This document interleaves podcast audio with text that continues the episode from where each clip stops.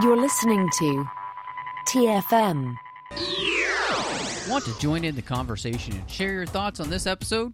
Join the Babel Conference, our listeners' discussion group on Facebook. Just type B A B E L into the Facebook search field, and we'll look forward to seeing you there.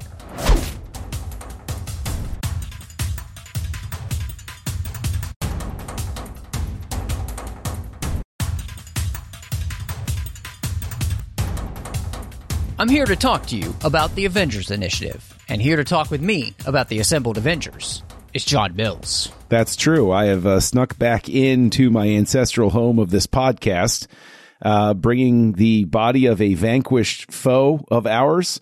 Um, and now this joke has backed me into a corner because I don't know who I would name, but uh, somebody that people don't like that is in a bag. There you me. go. So there you go. I mean, always a plus to name people somebody that people don't like, and and then they can insert any name they want. Exactly, exactly right. It's the entire uh, starting lineup of that Boston Red Sox team that uh, lost the World Series that year that everybody held a grudge about. So, Sure, sure, yeah. Huh, all right. Well, anyway, um, we are going to be talking about something really cool uh, tonight. Uh, we're going to be talking about Black Panther. Uh, and uh, before we get there, I did just want to say thank you to everybody who's listening. And of course, you know, we're in the 602 Club feed, so just make sure you're subscribed to that and you'll get the shows as soon as they drop. And we'd really appreciate reviews or ratings on places like Apple Podcasts or Spotify. That would be fantastic. Uh, and of course, uh, you can also find us on social media at the 602 Club on Twitter. Access 602 Club TFM. Uh, we'd love your follow there, your interaction. We, you know, we love doing that with people. And, um, yeah. And of course, you can also find us on Facebook at facebook.com slash trekfm. You can discuss things with listeners from all over the world in the Babel Conference, which is our listeners only discussion group on Facebook. And of course, we've got the website at trek.fm. And we'd really appreciate, though, if you'd go over to Patreon and become a patron supporter of the TFM network. You can go to patreon.com slash trekfm and, and see how you can be part of the team. It definitely is very expensive to put all this together. And just was even talking to uh, Chris, who is our leader here tonight as we record another show. And we were talking about ways that we want to continue to make the network better, but we can't do that without listeners like you. So again, go to patreon.com slash trekfm. So sometimes, John, we dive into history uh, when it comes to these films. And I was fascinated to learn that this is a movie that had kind of been in development hell since 1992 with one Wesley Snipes. yeah, which which makes total sense when you think about it. If you're going to Mhm. kick um, a a high profile black superhero character in the 90s, Wesley Snipes is a name that's going to come up at that Yep. time. He was he came into his action hero uh, you know, uh, uh, uh, phase of his career right there in the 90s, Passenger 57, later Blade, another comic book movie, right? And he uh, he had a very high profile. Wesley Snipes, I mean, like, I, I can honestly say of all of the actors in the 1990s, if you had come up to me at that time and said, I'm going to make a Black Panther movie, I'd be like, Snipes will be in it then, right? Like, seriously, mm-hmm. like, and I, I'm not saying that in like a pandering way. I'm saying like, that's who ubiqu- how ubiquitous the guy was in action movies back then. Yep. And so, you know, and all, I mean, also comedy. He was a great comic actor uh, and I mean, dramatic actor, had- you know. Uh, yeah, no, I, I like that you mentioned that because I do feel like that he had a lot of range. He could do Yeah. a lot of different types of things. And like you said, you know, I mean, from the guy who was going to be Blade, he was in Demolition Man, he's in all of these type of films. You know, Oh, it- he was it- great in Demolition Man, too. Yeah, He really you know, was. it just makes sense that you would. I mean, and it also makes sense that he would want to do Black Panther, which is, uh, you know, he called it the antithesis to African stereotypes, uh, Yep. and so that was really important to him, and, and and something that I think is interesting because that will obviously get carried on throughout the entire run of creating Black Panther, bringing him to the screen is is going to be paying homage to that creation in the comics and that portrayal on screen of just something that's very different than we have gotten in the past. And so it takes years obviously until they are able to get to the point where they're going to make this movie. and by the time they get to uh, Marvel, Marvel Studios doing it, they had thought about introducing him as early as uh, Iron Man 2, but they decided they just didn't want to do that until they have an idea of how they're going to be portraying this whole world that he comes from. And so they decided to hold back and they actually continue to hold back and it it's quite a while until they finally land on Ryan Coogler to direct the film and bring it to screen which had you seen Creed at this point too which was Coogler's No. really big film I I actually had not. I'd heard about Creed being. I didn't see Creed uh, until after I saw this. Um, I saw it streaming or whatever. wow Uh, a I- Rocky movie that I had seen before you Yeah, you know, it was one of the well. Okay, look, the the strange thing with Creed is I I'll freely admit to it. I was extremely skeptical that it was going to work. You know, like I honestly, you look at the history of Rocky sequels, right? Yeah. It's Yeah. sort of like uh, it's sort of like the Star Trek cadence, where it was like, Yes. oh, the original, oh, that one was okay, that one wasn't was okay. Oh, and then there was a great one, and then the, and then there was a real bad one. So it's like, and Rocky Balboa had been such, I loved it so much that I was like, you know, I like I'd said goodbye to it. But I, I've actually gone back, and I know this is taking us down a whole different rabbit hole and everything, but like, um, I actually frequently cite uh, Creed as the type of formula that I wish they had used with The Force Awakens. I thought that was a perfect series reboot. You had a new character that was really interesting, different from the previous character, paid true homage to all of the best stuff of the of the past, all of those sorts of things. I think that Creed is one of the best examples of how to reboot a series. That being said, no, I hadn't seen it by the time I saw uh, Black Panther. And which I find fascinating uh, because it is one of those things where I had seen it because it had gotten such good reviews, and uh, it was one of those things which I was really skeptical of, just like you were, because I knew kind of the history of the Rocky sequels and how they went, and then this was just getting such rave reviews. So obviously, Ryan Coogler directs this. Uh, you've got um, he's going to bring in Michael B. Jordan to be in this movie as well, and then you're going to get um, you know Ludwig Göransson doing the music. So he kind of brings over a lot of his people, uh, and in fact. That's one of the things that Coogler does with this movie, which I thought was really interesting for the director, is he brings his team with him so that this Yeah. is not just all in-house Marvel people making this movie. He's very intent on this movie being his movie and one that puts its stamp on what the character and the world of Black Panther is going to be like without it just feeling like this kind of you know, homogenized Marvel universe type thing. Yeah, there, there's a franchise that you and I love very much where the uh, executive producer on that very much insisted that the people that did the sequels, uh, the second and third movies, were brought along their uh, their DP and their editor, the the people they were comfortable with. So I think that's exactly the right thing to do. If you're going to hire a director, especially an established director, you should let them bring the people they like to work with because they know how to communicate with them and it's going to make it that much easier because there's going to be a whole bunch of new stuff they have to take into account it why not let them bring the people over that can understand their shorthand and stuff like that. So it, it definitely uh, an incredibly smart move to let Coogler do that. Um, and hopefully they encouraged him to do that i would think.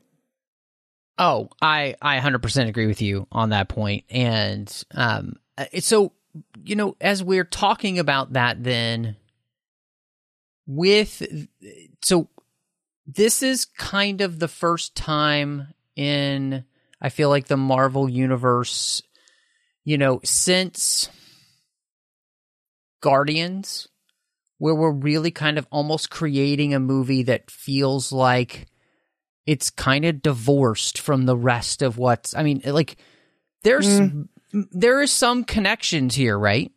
You know obviously we've met Black Panther before as a character and the, and the beginning of this movie is a connection to what happened in his previous appearance. But the rest of this movie is a movie about Wakanda. It's a movie about the character of T'Challa. It's not Yeah. about the larger MCU. So I just wanted to throw it to you. Like, how do you feel like then it does in, in basically introducing us to a whole other side of the Marvel universe, which is going to be kind of important for the movies that are coming up? Well, I, I mean, I, it's an incredibly important move for them to make to have it stand on its own. I mean, they created by taking that approach, by giving Coogler freedom, all of those sorts of things. They created an event movie that even non-Marvel fans got excited about. They Mm-hmm. That's a good way to managed to it. create something that had nothing to do with it being a Marvel movie so much as it had to do with being a Black Panther movie. And when you think about it, that is, you know, when people talk about using your platform, that was actually a pretty classy thing for Marvel to do to say, it, I mean, there's almost a sense of divestiture where it's like, yeah, it's got the Marvel imprint on it, but they're saying this isn't about us. This is mm-hmm. about the movie. And that works very much to its advantage. I think they sell more mm-hmm. tickets that way. I mean, not to be like cynical about it, but that uh, on your bottom line, you're trying to get butts in the seats. You create something where you say, "Hey, look, it doesn't matter whether you saw any Marvel movie before this. This is Black Panther. This is com- something completely new." You wind up pulling people in. You create new fans. You expose them to, okay, and in terms of the character, right? In terms of the marketing, in terms of the construction of this, they were incredibly smart because Black Panther is not a character that non comic book fans are terribly familiar with. I knew who Black Panther was. I loved Black Panther when I was growing up. He was a great character that they brought in. I loved reading him in the comics, all of that type of stuff. And it's a really great, um, you know, Marvel did some great stuff like that. And, um, but you're not dealing with an Iron Man and you're not dealing with a Captain America. You're not dealing with a top of mind Marvel character like Spider Man. You're dealing with a character who is known very much to the audience, you know, the target audience, but not to the people outside of it. And when you think about it, they really leveraged the marketing machine for a character that isn't, you know, I, I'm not saying this in a dismissive way, but it's not like a top of mind first tier character that you're bringing in here. You're not, this isn't a Spider Man movie. This is Black Panther, which is Yeah. like, it's different. Well, and and for me, it, rewatching this, it really became the comparison to what I kind of felt like they allowed Gunn to do for Guardians, which is we're Yeah. going to introduce you to a whole new world, literally for him, whole new worlds, right in the Marvel universe, and and to do that, we we need this movie to feel like it's not as concerned about the rest of it because this is enough to try to introduce all of this to you. And obviously, for Black Panther, I mean, to create the world of Wakanda, which has been hidden f- from the world for a very long time, as we learn in the prologue, that's very important to to have an understanding of what the society is, what it looks like, how it behaves, how the people there behave. You know, giving uh, life to the different tribes of Wakanda. You know, and and how they each very much differ from one another. This is not a homogenized society Mm-hmm. and then to bring life to its technology, which because of vibranium, they are incredibly technologically advanced. And so, you know, I, I, I think the thing that is very smart for them to do here is the same thing that they did for uh, Guardians. And, uh, you know, in many ways, Black Panther has its own feel uh, from the beginning because it's also a movie that does start with a prologue, right? To help us understand the world we're about to enter. Yeah, which is uh, kind of a step that, in a sense, uh, this is going to sound like a weird comparison, but it's uh, you typically only get something that detailed in like a Doctor Strange, where they feel obligated to really go into details about where the things came from, and we'll see it with the Infinity Stones and stuff like that. But like, uh, you know, I do like the fact that they basically create this believable alternate history uh, for Wakanda. But but something that Yeah. really struck me on this rewatch, and I, I've always sort of felt this way, is this movie belongs immediately after Civil War. It really Mm. does. And one of the things I find curious as we're going through and we're doing this rewatch is, and we even touched on this when we talked about Civil War, all of the hype was around Spider Man. Yes, people talked Mhm. about Black Panther, but at the end of that, it was Spider Man will return at the end of Civil War. It was, and it wasn't, it doesn't feel right, especially because they even talk about at the beginning of this movie that it's days after Civil War, but we have several movies between us and Civil War. And so it it kind of bugged me this time because I'm like, they really should used the momentum of Civil War to go into Black Panther. Do I think it would have made it more successful? Uh, no. I, I'm not even thinking in those terms, but story wise, it made sense to go straight into it. Yeah, I mean, when you think about the fact that you have Doctor Strange, Guardians of the Galaxy 2, Mhm. Spider Man Homecoming, and Thor Ragnarok before you get to Black Panther, Right. that's crazy. these cards should be shuffled so that it's Civil War, Black Panther. I'll give you Doctor Strange and then Guardians of the Galaxy. They can kind of go in any order there. Spider Man. And then we talked about this when we talked about Ragnarok. The teaser on that. Why didn't that happen right before Infinity War? Like that stinger Yeah. is Thanos finding them. Like it's it it, it really doesn't make a lot of sense. yeah, because this the is an that they odd released it. movie because the very next movie is Infinity War. Right. It's it's bizarre and and that and Ragnarok has directly to do with, you know, setting up Infinity War. And again, I'm not it's not the fault of this movie at all. It's just it's, it's a Right. curious Yeah. it's a curious thing. Although I will say that when I go back if I ever do like a rewatch or anything, I am going to shuffle phase 3 and watch Mhm. it in that order because Ooh, I'm that's a smart convinced it works yeah. better that way. That's a, actually a really good idea. I, I, I think, no, you are 100% right that if this had come right after Civil War and then Ragnarok was the thing that came right before Infinity War, it, it just works better story wise. And then the other ones can go in whatever order basically you want. I- There's not really, um, you know, uh, in fact, you know, Doctor Strange could be the one that comes right before uh, Thor Ragnarok because it kind of leads in with its Well, yeah, Doctor Doctor know? Strange Doctor Strange is in Thor Ragnarok. So Yeah, yeah. yeah.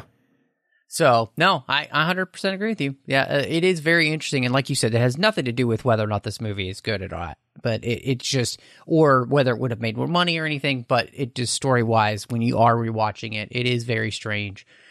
With the, I just, I wanted to ask you about that production of of creating Wakanda and the look and the feel of this film. How does that work for you, especially coming back to it? Maybe you know, I'm I'm not sure how long it's been since you've rewatched it, but coming back to it, what, what do you think? Uh, I think that one, the small screen helps the effects realization of the production sensibilities. Because when it was on the big screen, the the seams showed a little bit too well. Um, there are still some compositing issues, but in terms of the actual design, that's always been something that I admired about this movie is that it didn't just do world building to give it, you know, lip service. There was an actual visual sensibility tied to it that I could tell the difference between the different tribes. I could tell the difference when, you know, even between, and I know this will sound silly because some of the effects really do fall through in the end, but at a distance, I can tell who's in which Black Panther suit when they're fighting at a glance.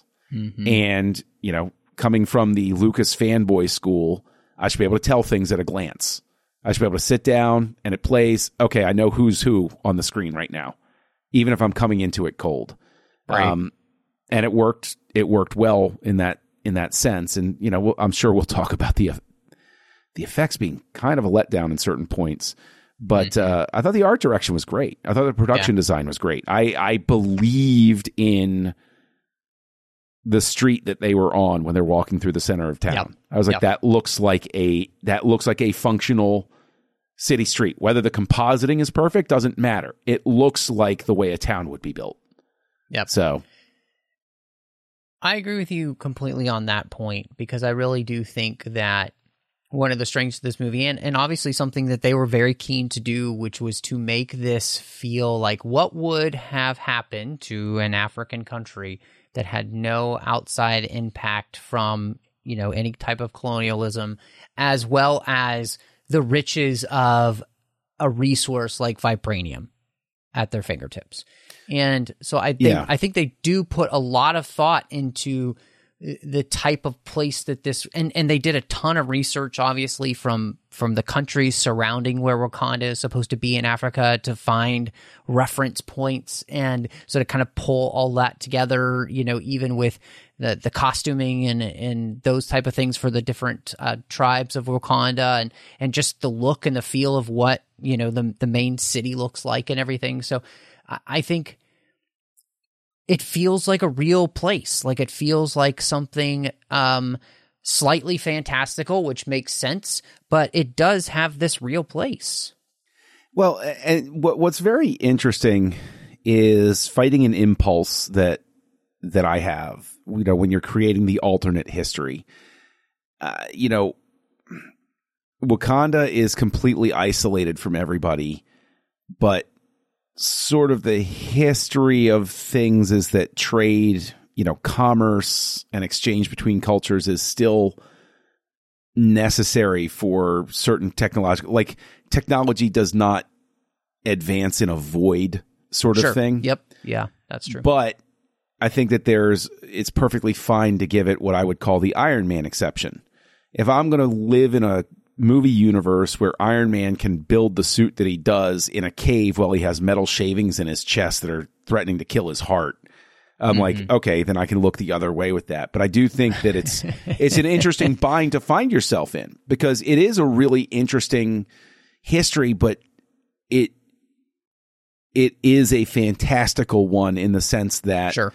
there would have to be some sort of trade outside of Wakanda's borders with somebody in order to you know for for certain advancements to you know like i i i it's but again like i said it's not an important point. I'm Mhm. in a universe where the guardians of the galaxy exist where the infinity stones Yes. exist where doctor strange exists. And so i'm not hung up on it. I, I want to make that very clear. It's just one of those things where it's like you have to make that handshake agreement with the movie to mm-hmm. to look at it that way And on top of that, you know, I think one of the interesting, as you were mentioning that, I would, we see that Wakanda has, you know, spies in every country. right You know, so it kind of makes sense that when it comes to like technological advances and all those kind of things, they would be very up on what's happening in the world, whether or not they're necessarily quite open with the rest of the world. Um, but they would have an idea of what's happening. And, you know, with the avi- ability that vibranium gives them with, and I mean, because it's not just something that is a strong metal that nothing can penetrate. Um, it is also something that is used as a power source. I mean, like Shuri Right. says, it's it's this all in one thing basically. Uh, it's it's the amazing metal. Well, I, I think it's I think it's so I, I do think it's so interesting that the movie opens with basically the asteroid of vibranium hitting uh, Wakanda. You know, in in ages in ages past to sort of seed right. everything. I think it's um it's very comic booky, but it's very cool Yeah. that they they at least go the length of saying it's like, well, the reason it's all there is because it got deposited there. Right. So, uh, like, I think that's very much a uh, you know a, a very important, thoughtful point that they give to it because they knew it's almost like they knew that somebody would sit there and say, "Well, why would it all be concentrated right there?" And they opened Mm-hmm. immediately. It was like it was an asteroid. Okay, just let it go. It's like okay, that's fine. exactly. no, I I 100% agree with you on that. And it is. I mean, it's just a great way to to you give your your point and then you move past it. And it, I mean, you know, like you said, you're at a comic book universe, so you just you accept it and you move on. And and Yeah. that's something that the movie does really well. I wanted to ask you about the cast here Mhm. because am I wrong in thinking that this may be one of the best casts ever assembled for any Marvel movie, just single Marvel movie when it comes to the quality of every actor involved? I mean, is is that crazy to say that? I don't think it's crazy to say that. I think that what you have is you have a very energized cast who cares very much about the the film. You can tell everybody cares about putting this film together. This is not just a job to anybody on set. They showed up to make this movie. Yeah. And that's a testament to not just their professionalism and dedication, but to the director, because it's very obvious that Coogler commanded their respect. That they, you know, mm-hmm. it, unless a director connects with the cast, he's not going to get the performances he needs. And I think that, uh, w- you know, with good reason, you know, Chadwick Boseman gets a lot of praise for because if you don't buy him, you don't buy the rest of it.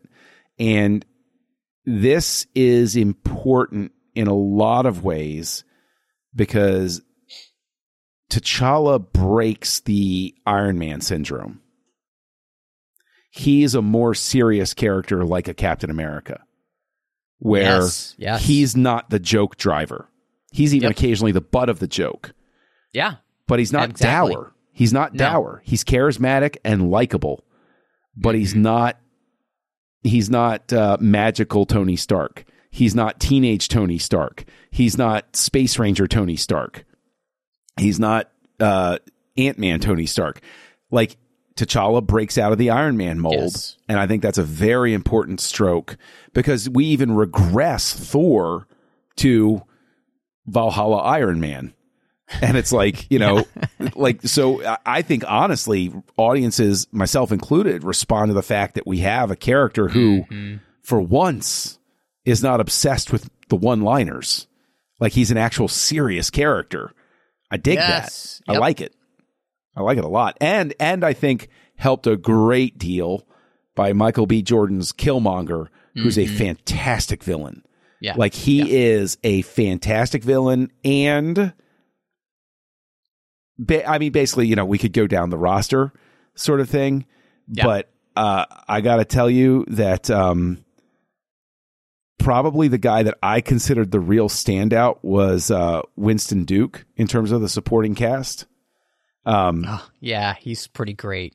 he Baku. does get some of the Yeah. funny lines, Yes, he but does. man, he is he's a really good character and he's really well done and uh, you know uh, you know uh, again you could just go on and on Forest Whitaker Angela blah blah blah but like I you know Andy Serkis I was, oh man, he's he's I was- unchained in this I was this movie. Like, so Unchained.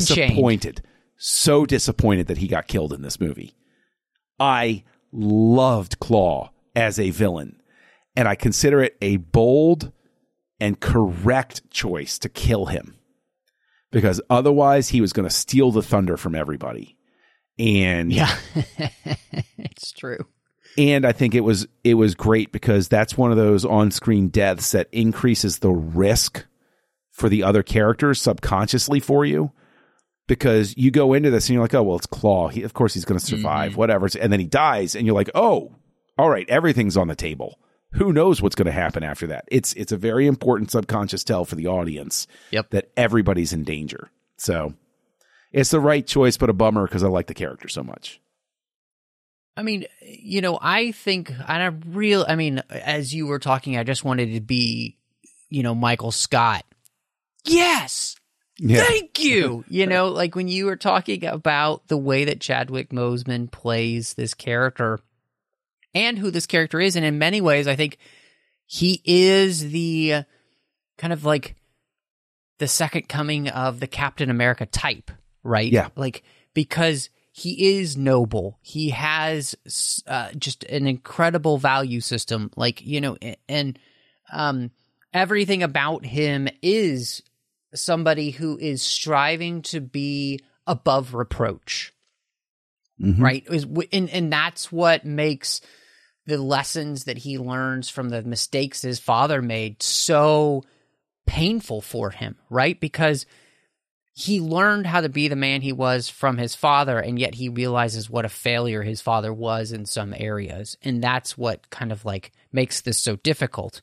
And I just, like you said, he's not one who's making the joke all the time. He's not the um, one who um, is trying to lighten the mood artificially. He's a character who is taking the world and the responsibilities that have been thrust on him because of the death of his father very seriously, which you know, I went off on with uh, Thor Ragnarok of not being able to take serious moments seriously.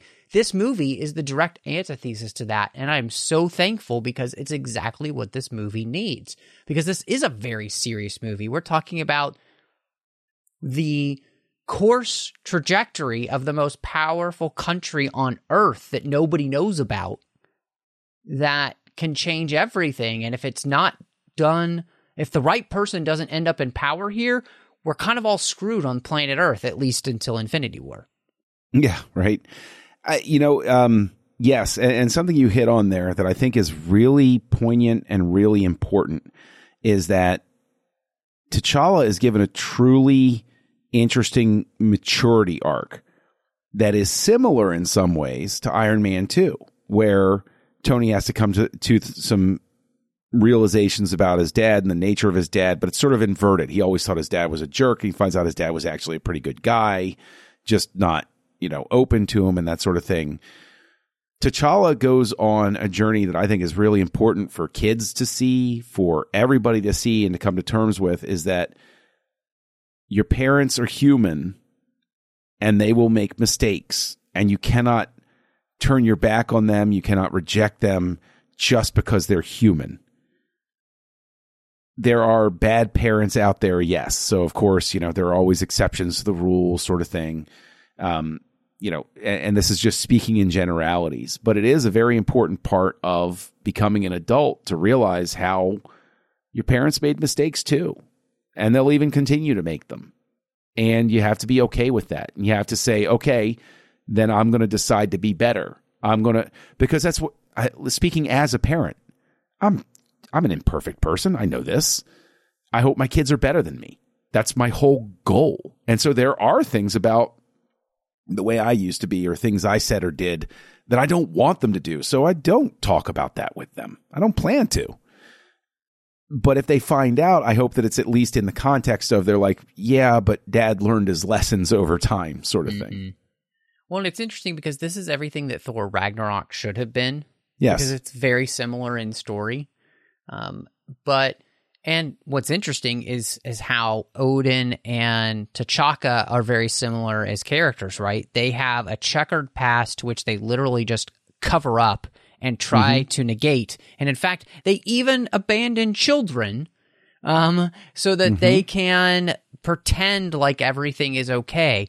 And I was just kind of struck by how really bad fathers are in the MCU like absolutely terrible people in the MCU when you think of Ego and you think of T'Chaka and you think of uh, Odin. Like these guys are just they want they pretend Howard Stark. Don't don't don't Howard leave Howard Stark, Stark out of that one. They they pretend like they're good people and yet they're not, and they leave all of these men in a place who are struggling to figure out what it means to be a man because they have lacked somebody to pass that manhood on to them in a way that is good and right and honorable. And I it's interesting when you think about how many of these male characters, I mean Spider-Man's in this boat too because Tony Stark's a terrible father. Um you know, so like it is just a problem in the MCU and it continues here. And yet, and yet, the beauty of T'Challa is that unlike Killmonger, he's not left to fend for himself. and therefore he has a semi good enough upbringing that gives him the morality that he needs to be able to reject the type of radicalization that happens to Killmonger and even Killmonger's father. And Mm-hmm. so it's just it's so fascinating because even not great parents by being there can still make a huge difference in their children's lives for the better. Yeah, I, I mean, it's you know, it's definitely something that the MCU is focused on. You know, you're absolutely right, and we will even see uh, the ultimate bad father in Thanos, uh, which is which is interesting. Um, I mean, you know, when you think about it, that's that that's what it is, and um, you know, just ask Gamora and Nebula. Um, but but it is interesting because of the we fact thought that Star Wars had daddy issues. yeah, right. But but it is interesting because T'Challa is at peace with his dad by the end of it. Like he understands Yes. that his his dad was trying to make right the mistakes that he had made by being a good father to T'Ch- to T'Challa. And it's like uh, in a sense there's there's sort of that um Obi-Wan and Yoda sort of sense where it's like probably the dad kept putting off, you know, I'll tell him about this in the future. And then maybe there's a lesson to the parents there that it's like, well, if there's anything big, you should probably, you don't know when you're going to buy it. So maybe you should be, you know, uh, doling out the information a little more, more freely with, with the kids and everything. But the thing is, we're, we're we've really been hitting on all of these great points. What I'm curious, what I want to ask you is, are there any points where you feel like the story has a misstep or doesn't uh, ring true or goes down a rabbit hole or anything like that? What what are the where are the places you see for improvement on this rewatch? I think that's a really tough question because the things that th- I think that this movie doesn't do great all the time actually has to do with the effects work, which is dodgy in some areas. Um, actually, quite dodgy. Mhm. Um, it just doesn't hold up as well as it needs to all the time. I'm trying to think of honestly story wise where I think that's the case, and I I just don't think it does because I feel like this is a very cohesive film story wise from beginning to end. It's really just some of that, you know, uh, production work, not the production of creating this universe and all that kind of stuff, but it, it's the effects work that really just hinder me sometimes from because I'm pulled out of some of the scenes that just don't look great. Like that end battle, there's a lot of that that just isn't composited great. I um I tend to fall in the camp where, especially in this rewatch, the action scenes drag a little bit at certain points. Not just the end one, but the end one could be trimmed a bit. Could could I, be brought Yeah, I can agree there. could be brought down. I think that what I call the James Bond scene, where they go and uh, they're they're they're trying to intercept Klaue in Korea, Yeah, is basically in the same th- uh, place Yeah. from Skyfall. Yeah. I think that that goes on a bit too long and does have some moments of what I call Marvel humor that hmm don't work particularly well. And I think the movie could have benefited from trimming that down a bit. I think that once it gets going, the movie is smooth as silk, with the exception of, Mm. of some of those action beats that need to be tightened. But what I found really interesting was that the action beats came to annoy me a little bit because the drama was done so well that I felt like for the first time in a while that this was a movie that felt obligated to have those action beats as opposed to stay focused on the drama it was doing so well. That's atypical for a Marvel movie Sure. because you know that it's a spectacle movie. It's a sort of thing, but it is a challenge that Marvel's had in other movies like Civil War, and um, you know, where where the action beats are kind of like, you know, can we get back to the more interesting dramatic stuff instead of I know how this is going to turn. I know I know that T'Challa isn't going to die in this scene. I know that they're not going to have the so can we just stop pretending and can we just get there a little bit faster so that we can get back to the more interesting mm. stuff? Yeah. Um, no, I I think you yeah. got a good point there. Uh, and I can totally see those and and now that you point them out I I see it um I don't think it bothers me as much as it bothers you, but I think one of the things that we have been kind of hitting on with all of the Marvel films is that most of their action sequences could be trimmed down. And yeah. I do specifically believe that it's the final action sequence that's the most egregious in that area. There's just sometimes too much of the outside battle. Yep. Other than the more personal battle that I care about, you know, and it's like all of that I know is going to resolve itself, right? It's the battle between these two main foes and their ideology that's the most important here. And and so that that's what I wanted to ask you about. This is a movie that comes out at a very interesting time and has a lot of very interesting and I think great things to say about the way in which we should interact with and act towards those that are different than us. And Killmonger's way of doing that is he has actually become the thing that he hated. He's actually become the people that he hated. He's become the people he now wants to destroy in the way that they act, the things that he you know, accuses them of, he's basically doing. T'Challa says as much. Whereas T'Challa himself is about change by relationship. You know, um, change through openness. Um, war, last resort. Which, in many ways, I think, as I was thinking about it, you know, you get almost a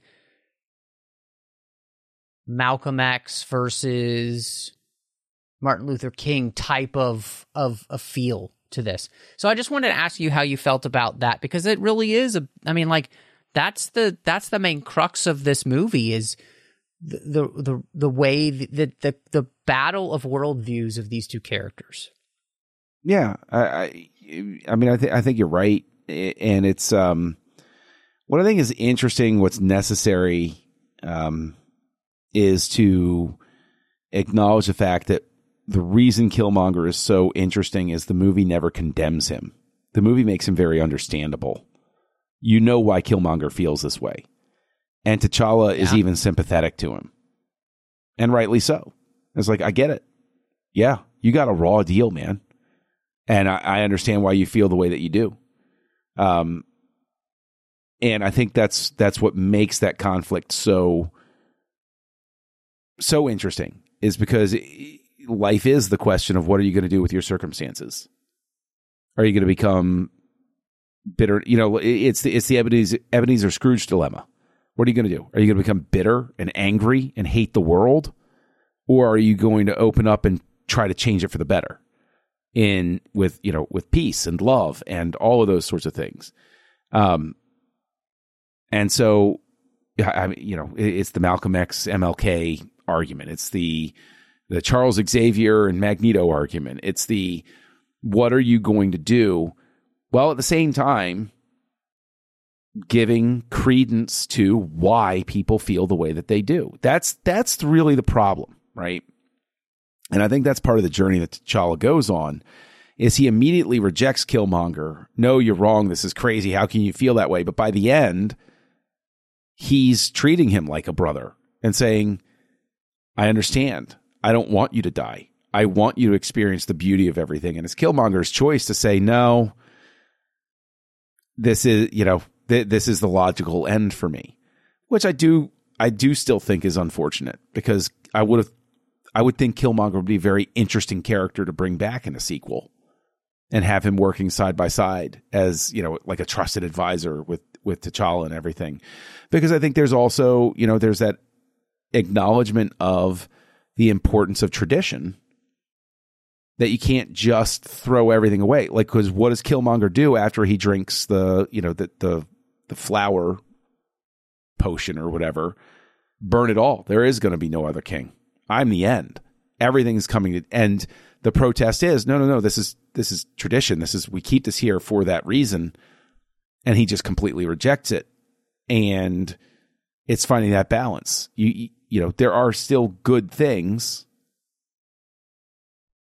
and yet you know you have to acknowledge that it's it's everything it's not just good and it's not just good or bad it's everything all together and finding a way to emphasize the good and move forward mm-hmm. sort of thing well and it so basically he's the better kylo ren is what we're saying you know kill the past if you have to um uh yeah actually no it's, it's a very similar sort of argument yeah. Where, you know, Kylo Ren's whole thing is like destroy everything because I'm unhappy.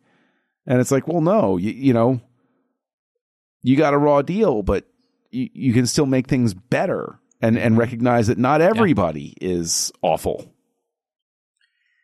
Yeah, I mean, I, to me, I, I, just this is the thing that I think they do so well in this movie, and, and like you said, this is a movie that just takes itself more seriously, and part of that is that uh, Killmonger is not a villain who's making a lot of jokes. Uh, mm-hmm. He's a very, very serious character. I think Michael B. Jordan plays him. I mean, you just hate this guy, I think, because he is so. He's just so arrogant and he's so evil in what he's trying to do. Like, he hates everything and he hates everyone. And everybody should feel the same way he feels, right? Like, that's that's kind of his motivation. Um, and everybody's got to pay. Mm-hmm. And mm-hmm. so it's, and nobody likes that. And, you know, like that's a scary villain because he basically wants to burn the world down. And, and, and honestly, it's terrifying. And, uh, but he does such a good job at playing that character. And yeah, I mean, I think for T'Challa, you know, when you get to the end there, and he wants redemption for him, he want he offers him redemption, right? And Killmonger says, "No, I I don't want redemption." Basically, um, yeah. and you know, I, I what I love about this movie too is that when we get to the end, T'Challa makes the decision that he is going to do something that no other king would do. He's going to be different. He's going to open up the borders and he is going to share what he has with the world. Um, and so is Wakanda. And they're going to help make the world a better place um, any way they can. And, you know, starting in the place where his father made his greatest mistake is kind of a very poetic way, you know, to to end the movie and kind of beautiful too, you know. Um so yeah, it's it's just really good. Um I I do want to mention because we haven't mentioned, but I really just love the familial relationship that he T'Challa has with Shuri. I love the relationship he has with, you know, um Okoye, uh I the with his mother uh, and then um, you know with um, and with Nakia, you know, I, I think I, I I really love that. I thought they did a really good job of taking all of these new characters and making you really care about them by giving them lots of great moments together that were full of you know fun and joy and all of those type of things too in a way give levity to a movie that is more serious in a way that I I felt like didn't necessarily take away from the seriousness of the film. No, I, I it, this this is the difficult thing, right? Is we we've, we've been sitting here for almost an hour praising it. I was trying to get it at something earlier by saying, you know, where do you see the shortcomings, sort of thing, because I do think that this is not a perfect movie. Um, it's a very enjoyable movie. It's an it's a very well put together movie. It's a greatly edited movie. I think that the pacing is great, except for those action scenes that just drag a bit.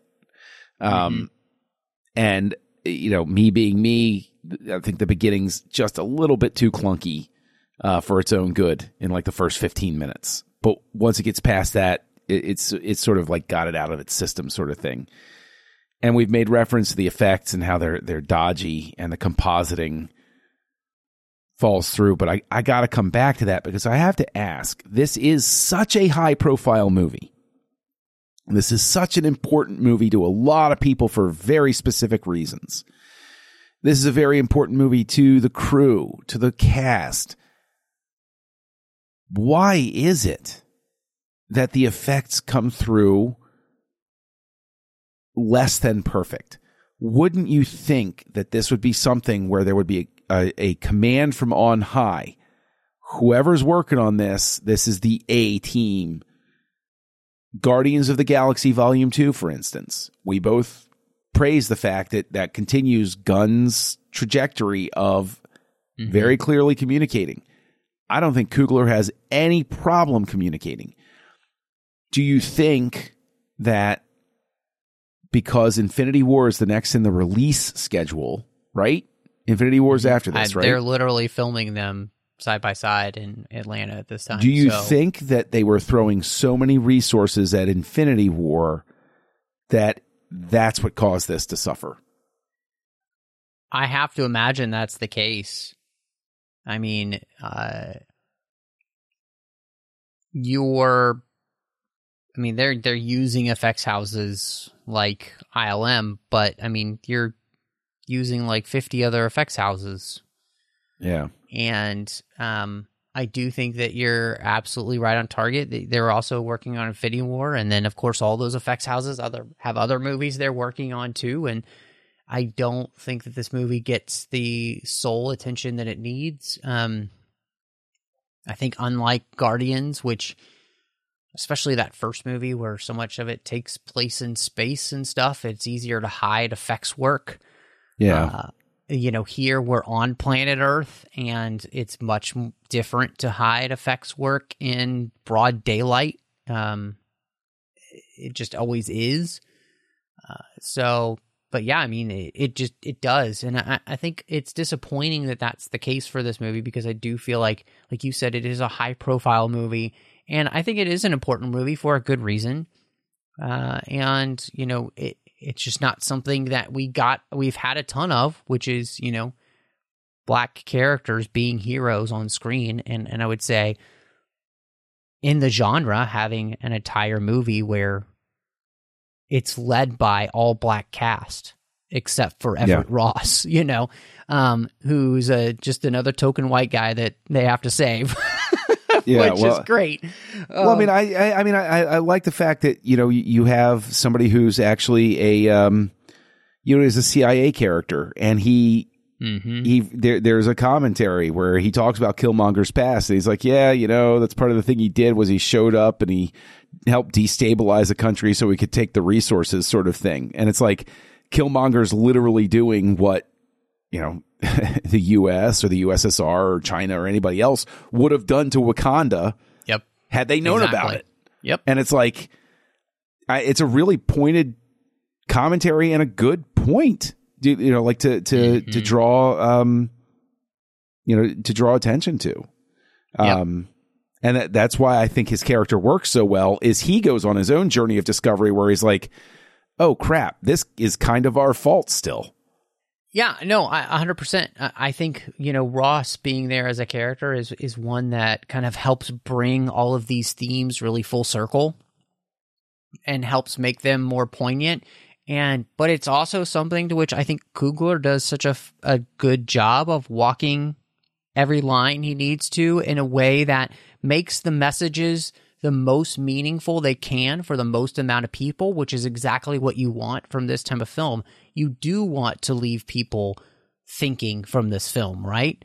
But you don't want to turn them off to the point where they won't be thinking about this stuff.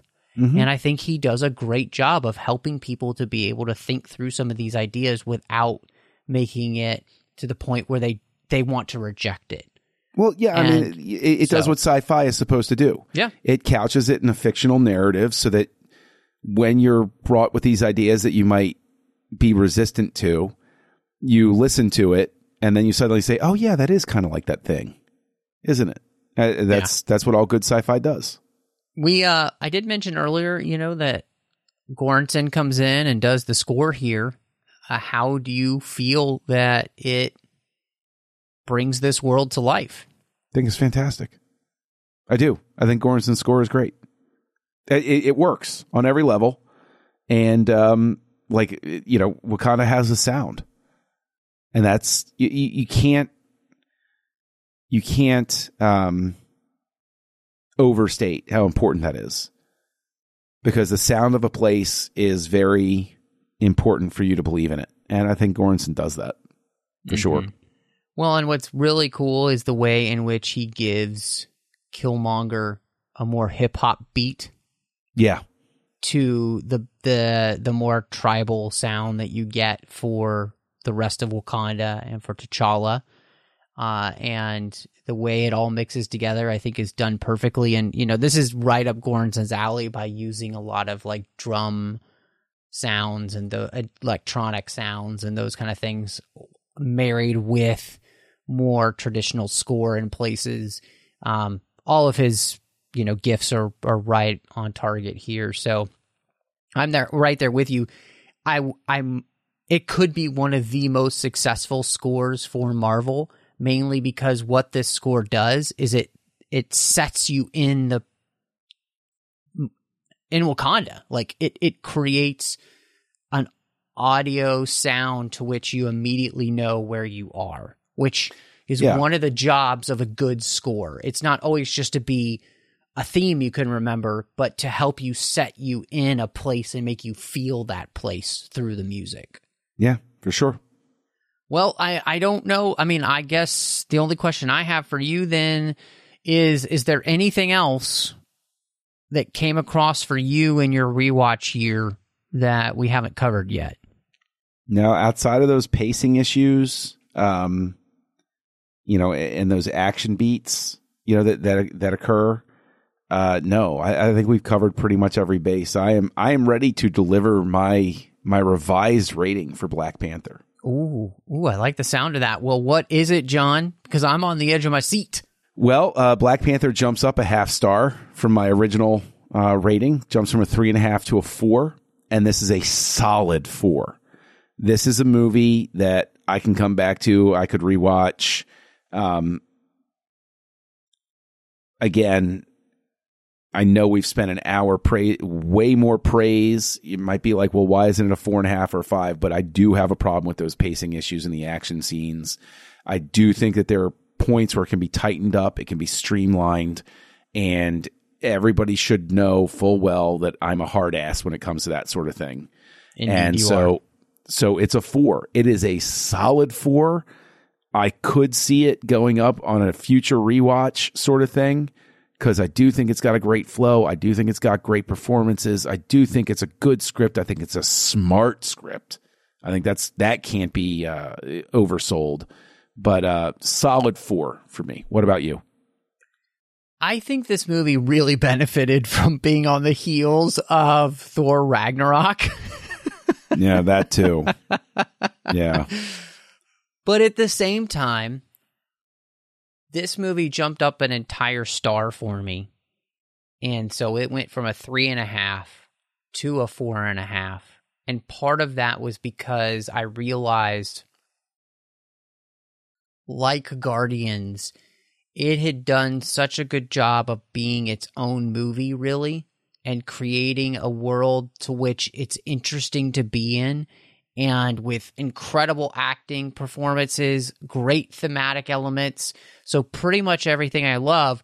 And really, I, I think it comes down to we talked about the effects here, and I, we talked about the fact that I do think that some of the action beats could have been cut down a little bit and made a little bit tighter. And I think that's this movie would have been a five star movie. Um, but I think that this is an incredibly well done movie, and I think I- I'll I'll be honest. I, I think for me, it's it's great that this movie turns out to be as good as it does because yes, it is important and it's important to a lot of people for all the right reasons. I think, and I am thankful that this movie did turn out that way because how frustrating would it have been if it hadn't? Mm-hmm. You know, and I'm very thankful that that's the case. So, uh, which will be fascinating because we'll get to a movie to which that same weight it's on its shoulders and i don't know if that's going to be the same case for something like captain marvel so um No, with time will just have to tell on that it'll one. have to tell um but john this leads to the question then if it jumped up to a four yeah. what did this do to the rankings for castlevania Well, this is, this is one of those things where I'm having a tough time with it, like where where to slot it. I'm having a fair amount of uh, trouble finding the right slot for it. Uh, in fact, I um, can honestly say it's really enjoyable. I really think it's superbly put together. I think that it's like I said, it's a solid four. Um, and I think that winds up putting it, uh, you know, you know that this is this is kind of crazy, but it disrupts things uh, a fair amount actually, uh, because my rankings now go Captain America, the Winter Soldier. I will anything topple that from the top slot? Who I- knows? that is a good question anything's possible. Uh, Iron Man 3, Ant Man, Guardians of the Galaxy Volume 2. And again, so that people aren't like, well, really? But, you know, you gave that a four and that's at the fourth. I cry at the end of Guardians of the Galaxy Volume 2 like three times. Okay. So sue me. That, that, that movie resonates for a lot of reasons. Um, Iron Man, the original one. And then uh, I, I got to be honest, Black Panther comes in after that and then Guardians of the Galaxy, Doctor Strange, Civil War, First Avenger, Hulk, Thor, Spider Man, uh, Homecoming, Avengers, Thor: The Dark World, Iron Man Two, Thor: Ragnarok, and my new favorite thing to hate on in this list, Avengers: Age of Ultron. so there you go. What about you? Where does Black Panther end up? Well, this this did it it changed some things, John, uh, for me as well. So uh, we've got the Winter Soldier, Iron Man, Iron Man three, Civil War, and the First Avenger, and then we've got Black Panther, and then it's Guardian of the Galaxy two, Ant Man, Doctor Strange, the Incredible Hulk, Mhm. Spider Man Homecoming, Guardians of the Galaxy, Avengers, Thor the Dark World, Iron Man 2, Thor, Age of Ultron, and the thing that we should all hate, Thor Ragnarok. Well, there you go. So, Again, Yeah. it's the little differences. Like Yeah. uh yeah. like Vincent Vega might say. It's just the little Yeah. differences between our lists that are so interesting. and and it's i mean you know yeah black panther really jumped up there so i, I think there's some movies coming up that i'm going to be fascinated to see do they drop? Do they stay where they are or whatever? Because it has a lot to do with what happens in my list. So it's going to be fascinating john. But we mentioned that there was a movie that comes next but you are throwing a curveball at us. So can you explain that to the listeners Okay, this is going to sound really dumb as to why my thought process works like this, but but I'm going to introduce you to the way John's brain works. Okay? I was showing Indiana Jones and the Temple of Doom to my youngest child. It was time. Um, youngest child found no part of it scary, which concerns me slightly. Okay, that's fine. It is my child, so I guess that kind of makes sense. Uh, and uh, uh, I'm sitting there, and it was Willard Hoyk or Hike. I, I always mispronounce the last name, and Gloria Katz, who wrote American Graffiti, uh, who who who wrote the script for Temple of Doom. And as I'm sitting there watching, and I go, yeah, you know what? They also wrote Howard the Duck, and they did Howard the Duck, and Howard the Duck technically is in MCU continuity because of the stinger in Guardians of the Galaxy. Nothing about that stinger contradicts anything in the movie Howard the Duck. Therefore, I maintain that Howard the Duck is in fact in MCU continuity. And I uh, asked you if you had ever seen it, and you said no. And I said, well, being me, I think we should watch it. And so we agreed to watch Howard the Duck. So before we get to Infinity War, we're gonna cover Howard the Duck. Yes, So, we are. Yeah. Um, which should be exciting. Um, before before we, you know, kind of like sign off, John, I do have one question for you because, you know, the one stinger it goes fine with the movie, but we do get a stinger here that reminds us that there was that other white boy who was in Wakanda, and he seems to be That's recovered. a way to put it. Yes, uh, the white the white wolf shows up in the uh, in the uh, in the in the second stinger, setting the stage for he's not frozen. Why isn't he frozen? Because we needed a stinger. So And apparently he's feeling much better. much much better. He is uh, he had a nice long nap, and uh, now he just needs a new arm. You know, even though this movie takes place days after Civil War. days, just Simply days. days. So yeah, even though they make it seem like he's been there for a while. Anyway, that's a whole other story, John. But um, if people want to catch up with you and see what else you've got ha- going on, and maybe they're just like, you know what, that Kessel junkie, he's he's worth following. Where can they do that? He isn't. But if you want to, look for Kessel Junkie. That's my brand name. Um, let's connect on Letterboxd, where I do pithy movie reviews. Uh, and you can find me over on the Nerd Party Network, co-hosting two shows. One of them being House Lights, where we look at the work of directors. Uh, as we record this, we are going through the works of John McTiernan of the 1990s. That's a delightful little trip. Uh, and I also co-host a delightful Star Wars show called Aggressive Negotiations with you, Matt Rushing. And of course, uh, you could find me all over social media under the name Matt Rushing 02. You can also find me doing Owl Post with Dre Kaufman here on the network. We did every single chapter of the Harry Potter series, one chapter at a time. The 602 Club, where you find all of the fandoms we love in one place.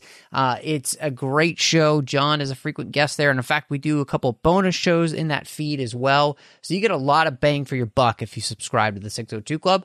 Uh, you can also find me doing The Orb, Literary Treks, as well as Warp 5. The Orb is about Star Trek Deep Space Nine. Literary Treks is about the books and the comics of Star Trek. And Warp 5 is about Star Trek Enterprise. But thank you so much for joining us. Avengers!